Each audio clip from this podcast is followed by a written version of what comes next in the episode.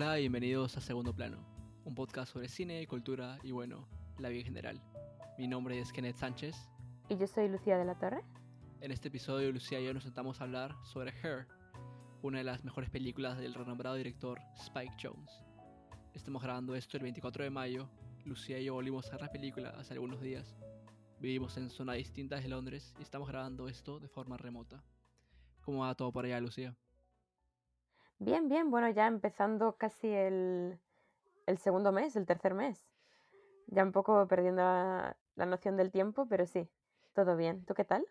Nada, te iba a preguntar si quieres adivinar qué día de, de cuarentena vamos. Yo diría que casi el 70. Efectivamente es el día 70 hoy. Muy bien. Wow, la gente que lo escuche pensará que lo hemos preparado, pero de verdad que... Sí, no, estamos Estoy, estoy tan sorprendido como tú. Bueno, eh, he estado pensando toda la mañana cómo grabar esto sin hacerlo muy triste, así que vamos a hacer el mejor intento Sí, para contar esta historia de manera meramente energética, ¿no? Ok, sí, vamos a ello. sin más preámbulos, hablemos de Her.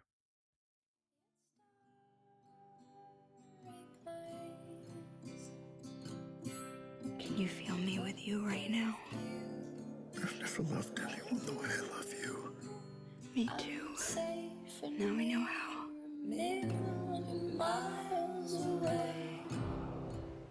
Her, estrenada en el 2013, es una película bella, delicada e inteligentemente escrita. El cuarto largometraje Spike Jones nos transporta al futuro para contarnos una íntima historia de amor. Este film nos ofrece una forma única de ver relaciones sociales y amorosas en un contexto lejano, pero que a la vez se siente muy, muy cerca. Her nos cuenta la historia de amor entre Theodore, interpretado por Joaquin Phoenix, y Samantha, un sistema operativo interpretado por Scarlett Johansson. Aunque parezca una historia singular, esta sobresale no solo por el novedoso concepto, sino por la universalidad y la temporalidad de los temas tratados y expuestos. La película se enfoca más en Theodore, quien está finalizando un divorcio con el amor de toda su vida, Catherine, interpretada por Rooney Mara. Es en ese contexto en que Theodore compra a Samantha y comienzan esta relación tan extraña, tan singular, pero que es tan bella y orgánica para ambos. Lucía, esta ha sido una de tus películas favoritas desde hace mucho tiempo. ¿Qué te pareció volver a verla después de tanto? Sí, la verdad es que, bueno, como, como has dicho, es una... Me atrevería a decir que es incluso mi película preferida por ser tanto una película preciosa a nivel visual y muy original y muy especial a nivel de, de esta historia. Y yo creo que la frase, bueno, antes de hablar de por qué me parece muy importante verla ahora, yo diría que en general, tanto ahora como cuando la vi por primera vez, lo que hace a Her tan especial es que la pregunta principal, a pesar de ser una película futurista de un hombre que se enamora de un sistema operativo de inteligencia artificial, la pregunta principal en Her no es si las máquinas o los ordenadores serán capaces de pensar, pero si los seres humanos, aún en el futuro, serán capaces de sentir. Y yo creo que esa es un poco la, mm, la pregunta más dura de la película, un poco porque cuestiona la idea de qué es el amor, qué significa estar vivo y cuál es el futuro de la conexión humana en un mundo en el que cada vez estamos más aislados. Y obviamente más aislados que nunca, espero, más o sea, ahora mismo estamos más aislados de lo que, mm, de lo que llegamos a estar, a estar nunca. Y un poco en una situación en la que de manera inesperada todos nos hemos visto mantener relaciones con familiares, con amigos, con parejas, y a través del móvil, estas, estos temas de los que trata Her, que es hasta qué punto hace falta contacto físico para tener una relación, em, se vuelven mucho más relevantes. Entonces yo diría que, por desgracia, al ver la película en esa situación, no es que haya obtenido más, más respuestas, pero sí las preguntas sobre un poco el sentido de la vida y el amor, sí que son mucho más relevantes. No sé qué te pareció a ti. Sí, creo que la primera vez que lo vi eh, me quedé más con el concepto, ¿no? de la película, que es un hombre enamorándose de un sistema operativo. Y creo que es, es que yo cuando era joven era medio idiota, porque eh, la película es mucho, mucho más que eso. Eh, y los Claro, temas y las preguntas que, que salen de esta película o que te, o que te invitan a, a preguntarte, eh, es la parte más fundamental que hay en todo este, en, la peli- en el film, ¿no? Creo que, creo que los temas y son este, muy palpables, ¿no? Es, es una situación extraña en un futuro eh, lejano, pero todo se siente muy cercano y, y esto está todavía más acrecentado por, como dices, por la cuarentena en la que vivimos, ¿no? Eh, hay muchas preguntas de, de expectativas, de, de cosas que uno necesita de la otra persona, de, de sentimientos, hay mucho de, de qué tan importante puede ser una conexión emocional, qué tan importante puede ser una conexión emocional, eh, eh, lo físico y la importancia de todos esos elementos, ¿no? Es, es una... es pensar mucho en, en temas del amor y en temas de contacto personal. Claro, y de hecho yo creo que estoy de acuerdo que la primera vez que la vi me centré más, eso, un poco en lo que es el argumento de una persona que se enamora de su ordenador y menos un poco en la naturaleza de los sentimientos que, mm, que no dependen de que Samantha sea un sistema operativo, porque son, digamos, eh, ella tiene cualidades humanas. Y de hecho, yo me incluso me atrevería a decir que el hecho de que Samantha sea un sistema operativo y no tenga un cuerpo es casi como lo menos relevante de su relación, porque digamos que en esta sociedad semidistópica del futuro, em, el aislamiento y la falta de contacto físico es la situación en la que se encuentran todos, tanto Theodore como los pocos amigos que tiene. ujú. Em, tenemos que hablar de su amiga Amy, y la actriz Amy Adams, Uh, o también de mm, su compañero de trabajo, el actor Chris Pratt. Digamos que lo que caracteriza la vida de toda esta gente es un poco la soledad, o incluso para los que tienen pareja, como Amy Adams, la falta de conexión emocional. ujú, Entonces, em, sí, digamos que lo, que lo que está interesante de esta película es que la relación entre ellos sea tan humana y mm, ya que todos están, digamos, en esta situación de, de soledad. Sí, es, es interesante porque es un futuro, pero aún en un futuro es, es, un, es un elemento nuevo, ¿no? La, la relación con los sistemas operativos. Pero la relación es humana, como mencionabas.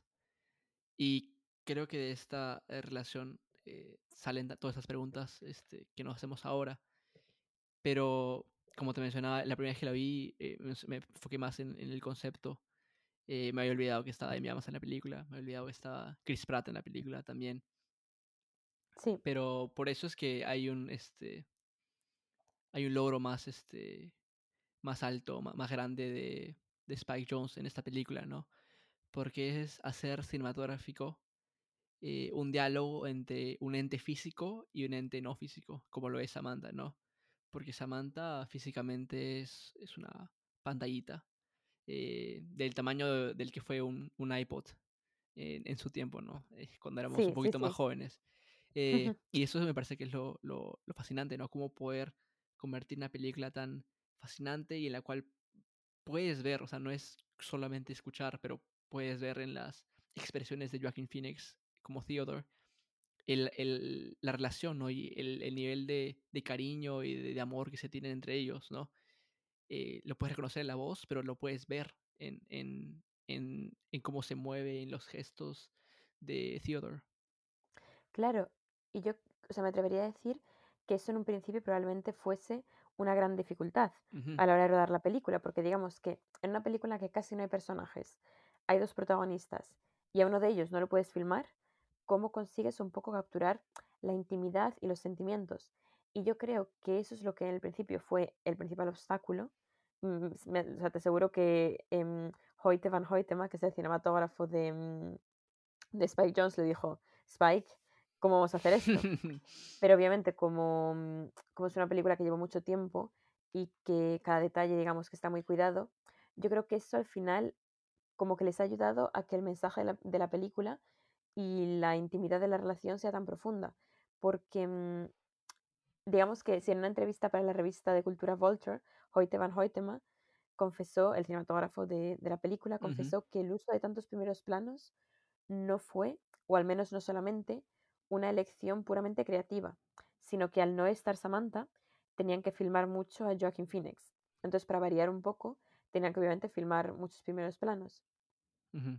Y eso al final es lo que hace que la película, gracias a la gran actuación de Joaquin Phoenix, sea tan íntima, porque digamos que ves a Joaquin Phoenix, ah, perdón, a Theodore, tanto cuando él habla con Samantha como cuando reacciona a lo que Samantha dice. Claro.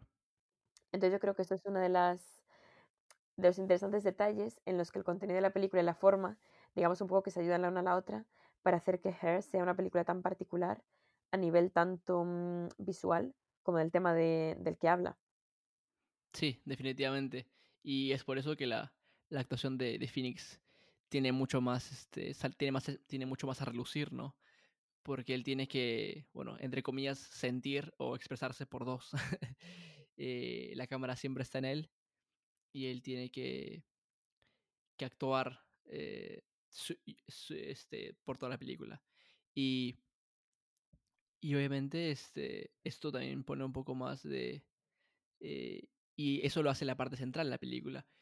Mientras que tenemos a personajes secundarios con otras historias, como lo son Chris Pratt y Amy Adams, pero ellos ambos tienen este, relaciones físicas, ¿no? Y esto también contrasta y es, es bastante entretenido para personalmente, o bastante eh, interesante cómo se vio esto visualmente, ¿no? Por ejemplo, cuando iban al picnic, eh, Chris Pratt y su novia, y cuando fue Spike Jones, eh, perdón, este Theodore y, y Samantha al picnic, como habían tres presencias físicas en la pantalla, pero al mismo tiempo tú sentías que Samantha estaba ahí.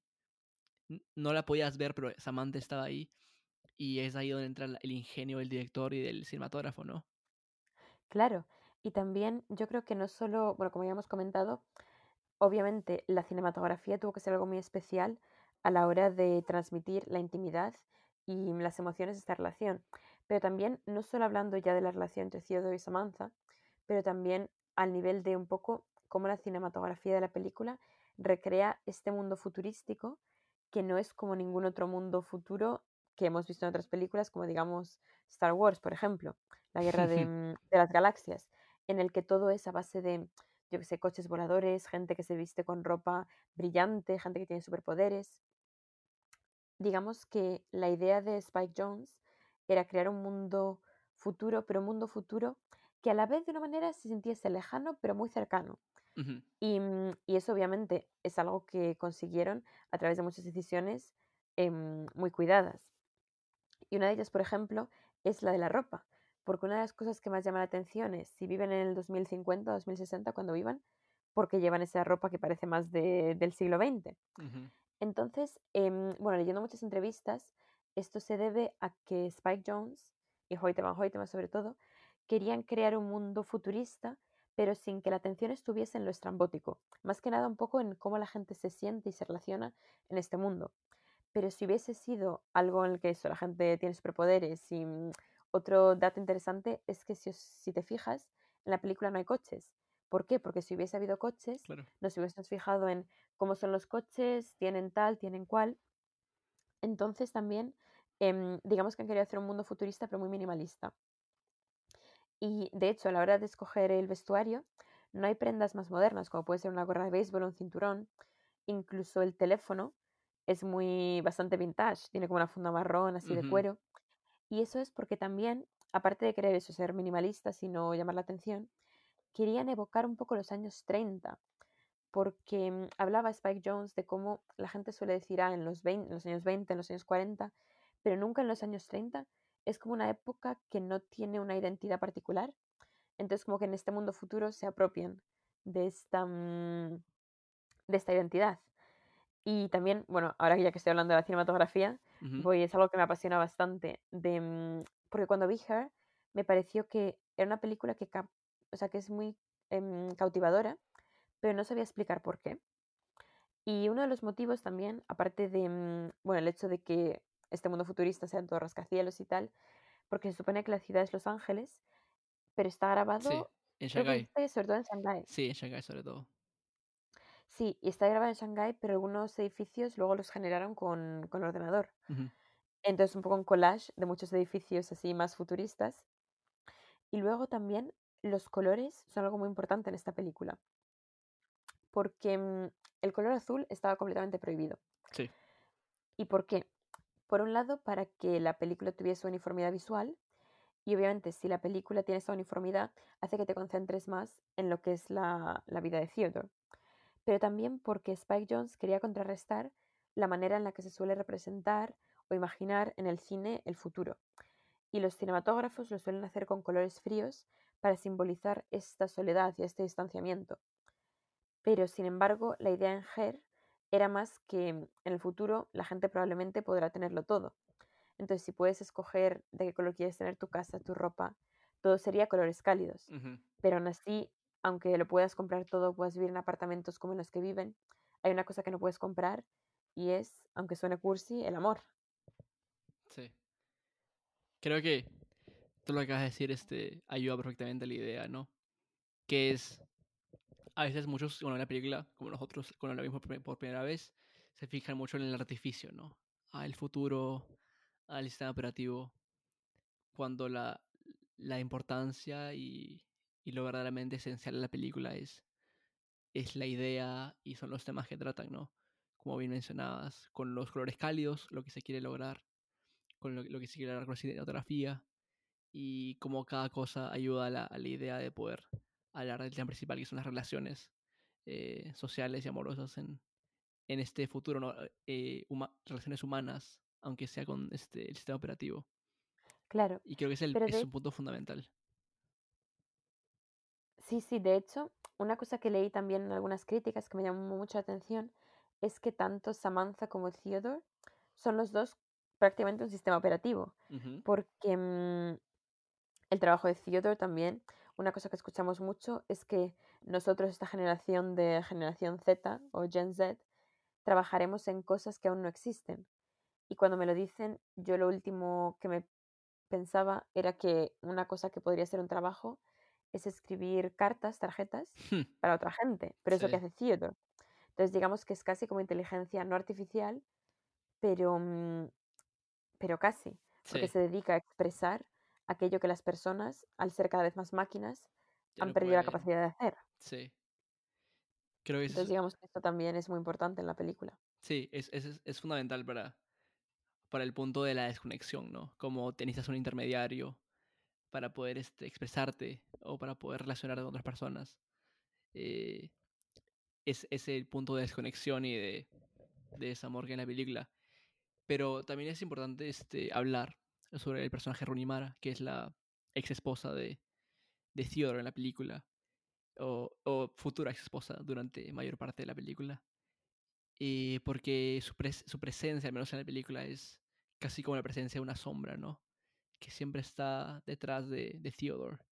Y acá es de nuevo donde tenemos que tirarle cumplidos y rosas a Joaquin Phoenix por una performance tan completa en la cual hay tantos matices, tanto de, alegría y por la relación nueva, pero también siempre hay como esos tintes de tristeza y de, de dolor cuando, cuando recuerda a Runimara eh, y la relación que tuvieron eh, antes. Y esos elementos me parece que son bastante importantes, ¿no? Siempre que está triste, eh, están los flashbacks sobre los momentos que fueron felices. Y es el arco de, de Theodore es, es superar esa relación ¿no? de la película, ¿no? Eh, la película es una película romántica, eh, la relación de Theodore y, y Samantha, como mencionábamos. Pero eh, el arco de Theodore de- en la película es poder amar de nuevo, ¿no? Poder este, perdonarse, poder perdonar a, Runimara y poder a- e- efectivamente salir adelante, ¿no? Superarla y Claro. poder sentirse capaz de amar de nuevo.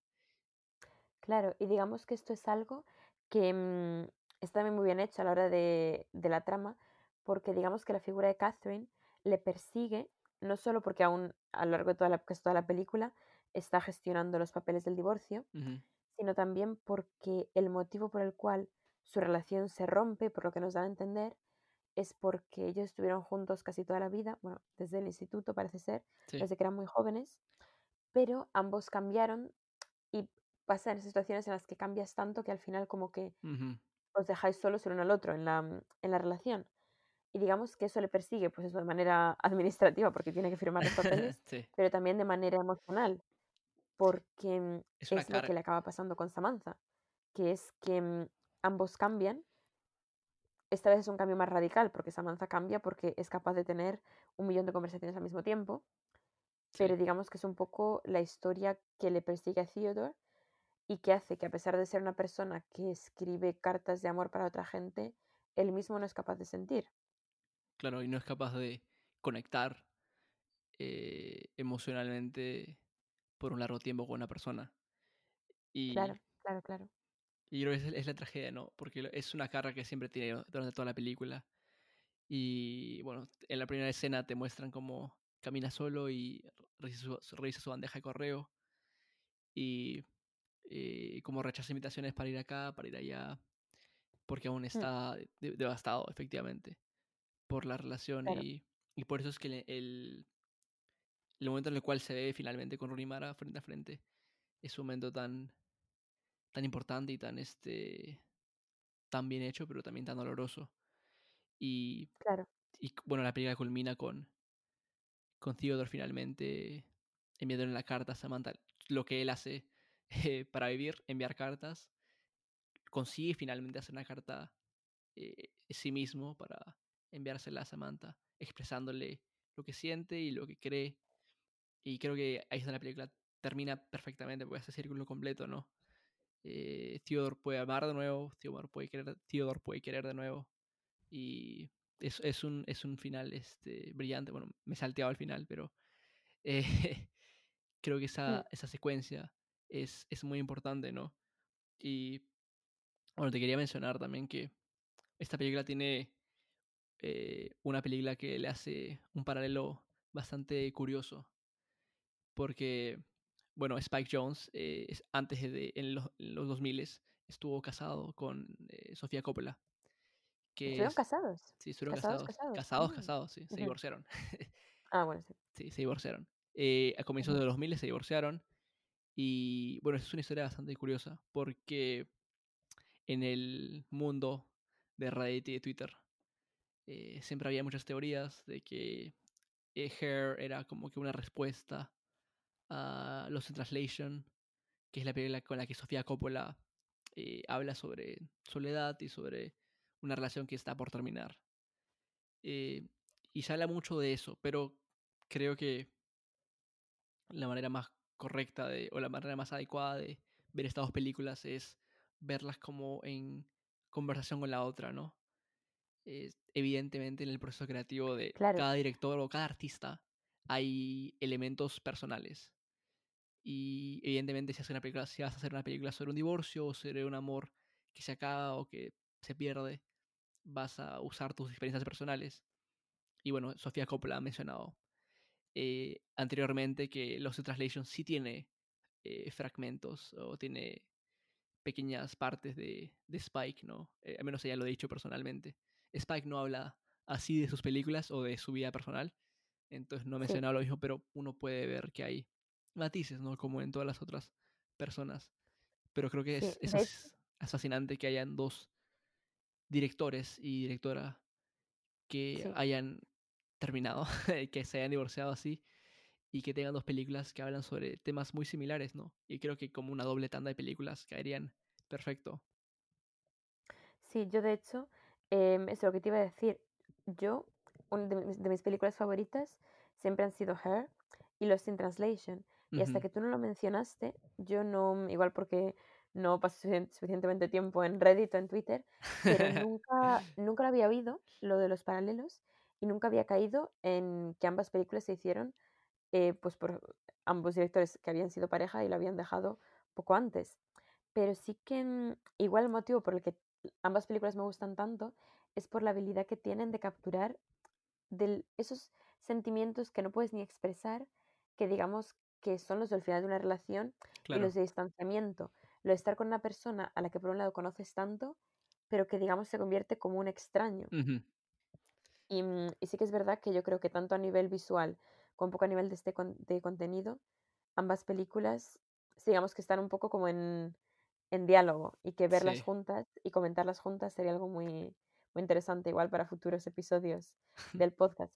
Pero también quería decir que no todo mm, tiene que ser triste, no todo tiene que ser parejas que se rompen, Ah, porque mm, Rooney Mara, la actriz que hace de Catherine, y Joaquín Phoenix, Theodore, se conocieron en, en el set de Her en el 2012, cuando se estaba rodando.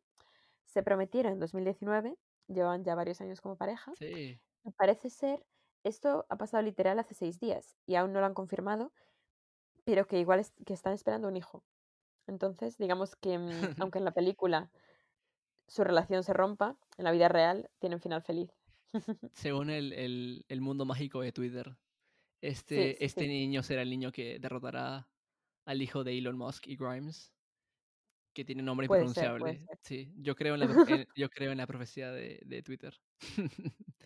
Sí, sí, sí. Más bien te iba a comentar un par de, un par de datos de, de la película, porque bueno, la producción de la película fue bastante entretenida, ¿no? Eh, Scarlett Johansson no iba a ser la voz de Samantha inicialmente.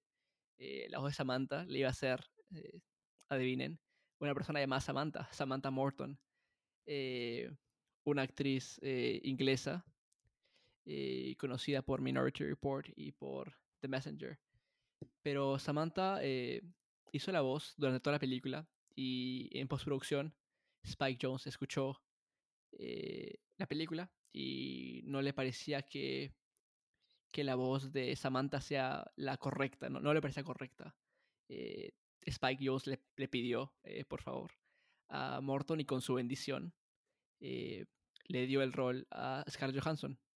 Y, y Samantha Morton aparece en la película, creo que como eh, aparece como asistente de producción en la película, como para que tenga Mm, crédito. Sí, Sí. porque participó evidentemente en el proceso creativo, porque estuvo ahí durante las grabaciones y se conoció.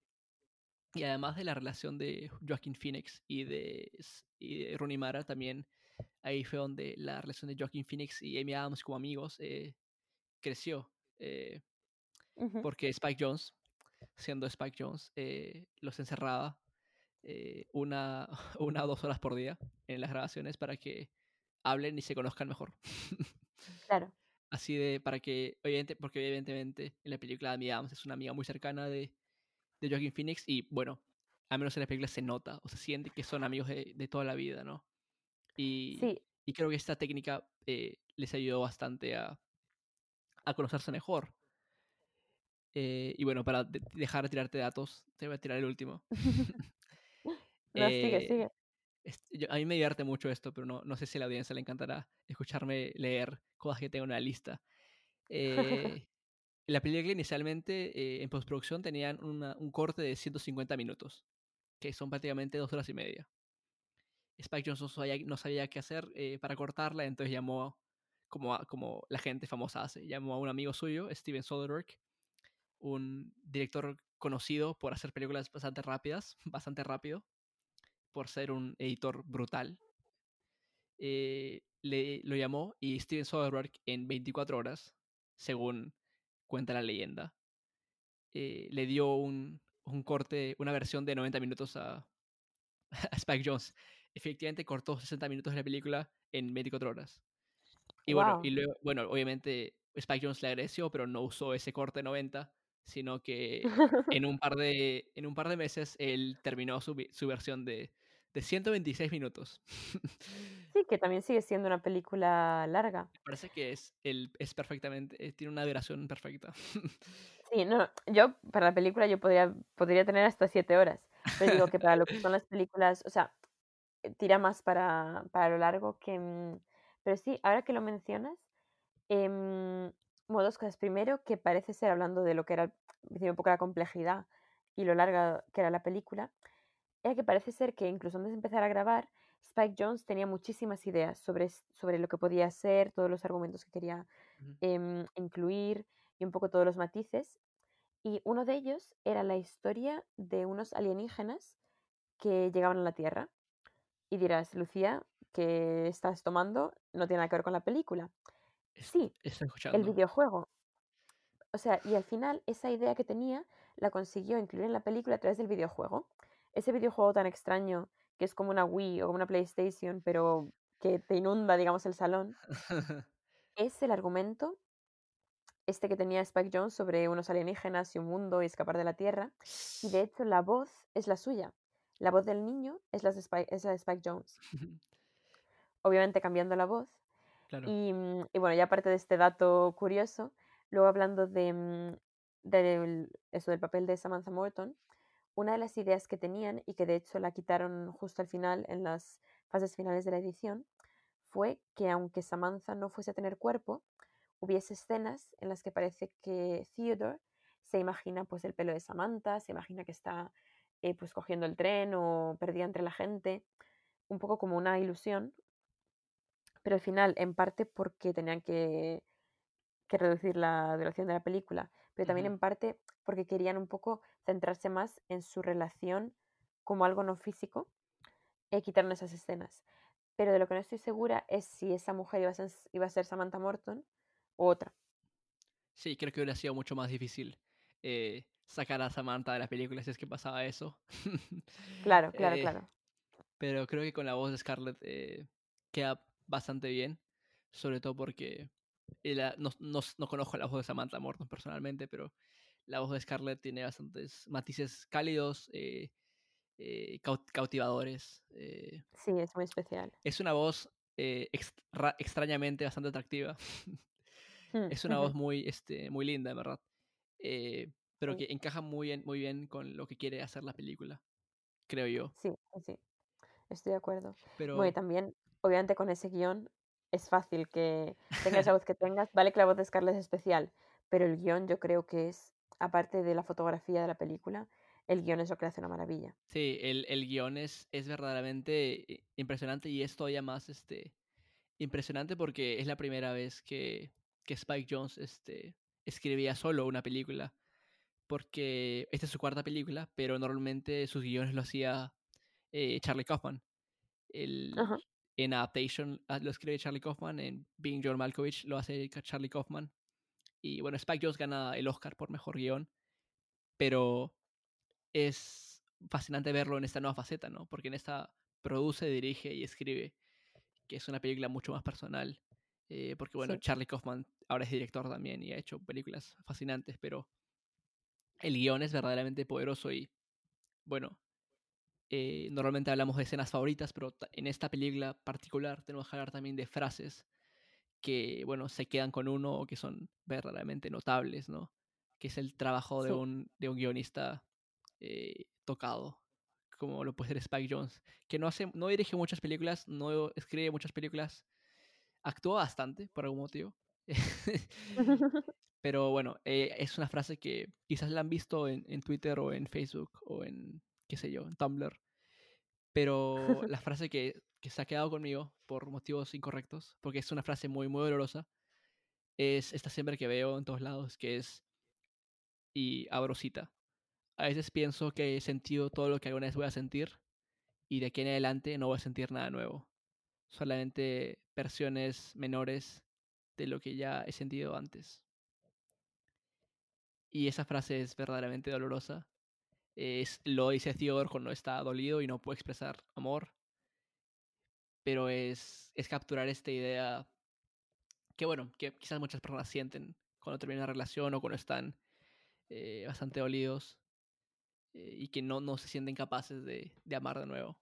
Pero creo que es una frase bastante que encapsula muy bien todos estos elementos, ¿no? ¿Tú tienes alguna frase que te haya quedado contigo, eh, La verdad es que, mm, bueno, me has copiado mi frase favorita de la película, pero yo sie- creo que lo siento. en parte será porque no pasa nada, podemos compartirla. Que es una de las frases, yo creo que mejor un poco capturan lo que sí, el, el mensaje de la película y un poco lo que le pasa eh, al personaje también de Theodore, que ahí está la ironía, que aunque se dedique a escribir cartas de amor, él es incapaz de querer. Y un Ujú. poco esta pregunta, ya no solo dentro de lo que es em, el desarrollo personal, la vida de Theodore, sino un poco, y esto es, va a ser un, un, em, algo muy filosófico, pero si los seres humanos serán capaces de sentir en un mundo en el que lo podemos tener todo, un mundo en el que la tecnología nos domina, en el que lo digital em, un poco sustituye a lo real, si seremos capaces de sentir o ya habremos perdido, perdido hasta eso. Y yo creo que esa frase lo, mm, lo engloba, lo engloba todo muy bien. Y también otra frase que me gusta y que es, digamos, menos negativa es, y que yo creo que también luego se ha visto, yo creo la ha usado hasta incluso gente que no ha visto la película, que es la de el pasado solo es una historia que nos contamos a nosotros mismos. Y, mm, Y es algo que dice Samantha porque estaba un poco reflexionando sobre cómo ella no tiene un pasado o sobre cómo ella, yo creo que también lo, habla- el- lo dice Samantha cuando está pensando en la relación de Theodore con Catherine Sí, y un poco pensando todo lo que habéis compartido, todo lo que no habéis- lo hemos compartido nosotros, y se convence de que al final un poco como que tú te puedes inventar tu propia identidad, tu propia identidad. Y hablando de, mm, yo creo que, mm, eso como ya has mencionado también escenas favoritas, no solo las frases, ahora que, mm, eso que hablaba de, de Catherine y Theodore, yo creo que dentro de una película en la que todas las escenas son obras de arte, parece que apetece imprimirlas y enmarcarlas, de mis escenas favoritas son los flashbacks a su relación, a la relación entre Theodore y Catherine. sí, Porque digamos que en un mundo en el que todo es bastante estático y muy uniforme, esos son los pocos momentos en los que mm, se le ve él más espontáneo y se ve un poco más de felicidad y de calor humano sí. en una película en la que falta bastante. Y yo creo que, mm, que esas escenas son, la verdad, de mis favoritas, un poco por, mm, también por lo que significan, que es un poco esto, la capacidad perdida de sentir. Sí, creo que es, es, es, la forma en la cual se filman estas escenas. Es algo que está bastante, que es bastante más común ahora en, en, en Hollywood, que es como las escenas de nostalgia o de recuerdos hermosos o bellos están mucho más iluminadas, ¿no? Casi como sobreexpuestas. Eh, en esa escena es, es, se puede ver que está todo muy, muy, muy blanco por la luz del sol que, que penetra en la, en la habitación. Y es, es un elemento que se usa, que usa, por ejemplo, eh, Historia de matrimonio de Bamba, que 500 días de Summer y bueno, muchas más películas románticas, pero es esa, for esa manera de... Es como que romantizar el, pasado, ¿no? Como que idealizar cómo fue, ¿no? Eh, cómo te imaginas un recuerdo hermoso, soleado, eh, todo muy brillante, ¿no? Todo alegre. Y al Y mismo tiempo borroso, claro, porque es un recuerdo, a fin de cuentas. Exacto, y creo que eso encaja perfectamente con, con la frase que, que menciona de Samantha, que es que el pasado es solamente es una historia que nos contamos. Porque hay personas que tienden, como creo que Theodore puede ser una de ellas, eh, tienden a romantizar el pasado, a romanticizar, romantizar el pasado, o pensar el pasado mucho más positivo de lo que alguna vez fue, ¿no? Eh, como crear una idea en su cabeza de lo que de lo que ellos creyeron que fue, pero que quizás no fue lo que no fue eso en realidad. Y Claro. por eso que es una frase muy importante, ¿no? Y es una frase, en verdad, odio decir Mm. esto, pero es una frase muy sabia. Sí, sí, sí. Eh, que ca- caigo en el cliché eh, diciendo eso, pero, pero en verdad es una frase muy inteligente. Y ahora que hablas de escenas favoritas, eh, perdona que te corto. eh, mi escena, una de mis escenas favoritas, no sé si favoritas, pero una de las escenas creo que están mejor hechas es la escena final en la cual Theodore finalmente le escribe una carta a, a su ex, a Catherine. Y bueno, voy a leer toda la carta porque eh, para eso estamos acá. Merece ser leída. Pero es una, es una, es una carta preciosa y, y termina el arco del, del personaje de Theodore, ¿no? Finalmente Theodore eh, supera a, a Catherine, eh, la perdona, se perdona a sí mismo y está listo para amar de nuevo y está listo para, para salir adelante, ¿no? Gracias a, a Samantha consiguió recuperarse, reconstruirse y volver a ser la persona que, que fue antes, ¿no? Y creo que hacer círculo completo es, verla- es, es una de las cosas más humanas que puedes hacer, ¿no? Eh, disculparte, y darte cuenta de tus errores y estar dispuesto a, a expresarlos es, es, es- algo bastante hermoso, bastante bonito. Y así que voy a leer la carta de una vez. Eh, la carta dice, querida Catherine, he estado sentado acá pensando sobre todas las cosas por las cuales me quiero disculpar. Por todo el dolor que nos hemos causado al otro, por todo lo que yo puse en ti en términos de expectativas, por todo lo que yo necesité que tú seas y todo lo que yo necesité que tú digas. Perdona por eso. Sabes que siempre te amaré porque crecimos juntos y tú me hiciste ser quien soy ahora. Solo te quería decir que siempre habrá una parte de ti en mí y estoy agradecido por eso. No importa en quién te conviertas o dónde estés en el mundo, te estoy mandando amor. Tú eres mi amiga hasta el final. Amor, Theodore. Y es una, es una carta fundamental para la película. Y bueno, con esta carta termina el film y es una escena eh, muy bien lograda, muy bien hecha y con la cual la película termina de manera sublime, creo yo. Sí, la verdad es que es... Me has dejado sin palabras después de, Sí. de la carta. Me acuerdo que viendo la película, además, con las escenas y un poco la música y todo, sí que es un final bastante duro. Es, es poderoso. Yo me acuerdo que esta carta me, me pone bastante triste. es, es, Sí. es como para ponerse a llorar, prácticamente. Sí, no, pero yo creo que eso es lo que... mm, un poco sí, esta idea... Her es una película que consigue ser al mismo tiempo futurista y nostálgica. Y un poco al mismo tiempo muy pesimista, pero también algo optimista por esta idea de mm, un poco de, de lo bonito del recuerdo. Sí, Y yo creo que es lo que hace que sea tanto una película temporal como algo muy relevante, muy muy relevante a día de hoy. sí. Creo que el factor atemporal de Her es lo que la hace resaltar, ¿no? Es, es, la película es mucho más que un artificio o que un concepto. Claro, La película es una conversación sobre relaciones, sobre sentimientos y sobre el futuro de estos, ¿no?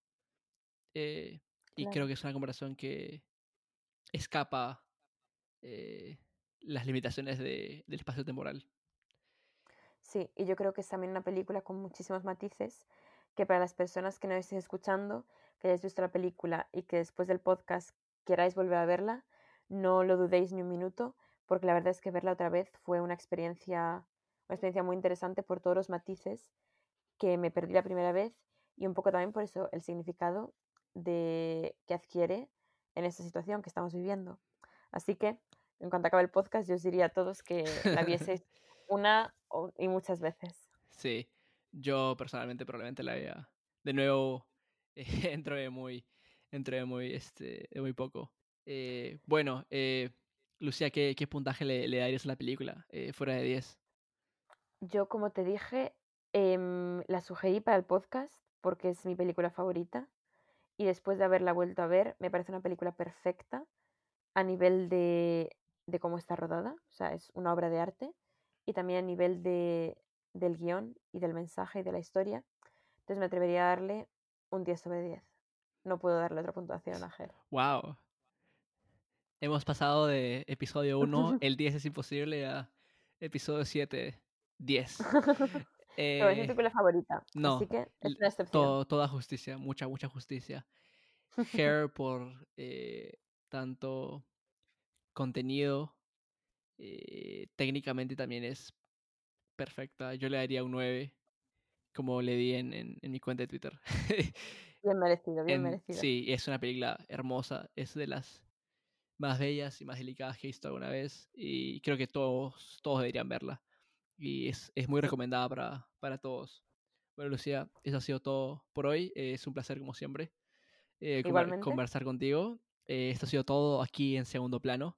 Esperemos que les haya gustado y si les gustó, dejen un comentario en Apple Podcasts, en Spotify o en nuestra cuenta de Twitter, arroba segundo plano guion bajo. Mi nombre es Kenneth Sánchez y me pueden encontrar en Twitter como arroba Kenneth Sánchez G. Y yo soy Lucía de la Torre y me podéis encontrar en Twitter como arroba Lucía Torre. Eh, nos vemos el próximo, en el próximo episodio, en el cual hablaremos sobre la obra maestra de Christopher Nolan, Interstellar, la primera película de ciencia ficción, además de esta, eh, eh, de la cual hablaremos en el podcast. Nos vemos la próxima semana. Hasta luego. Chao.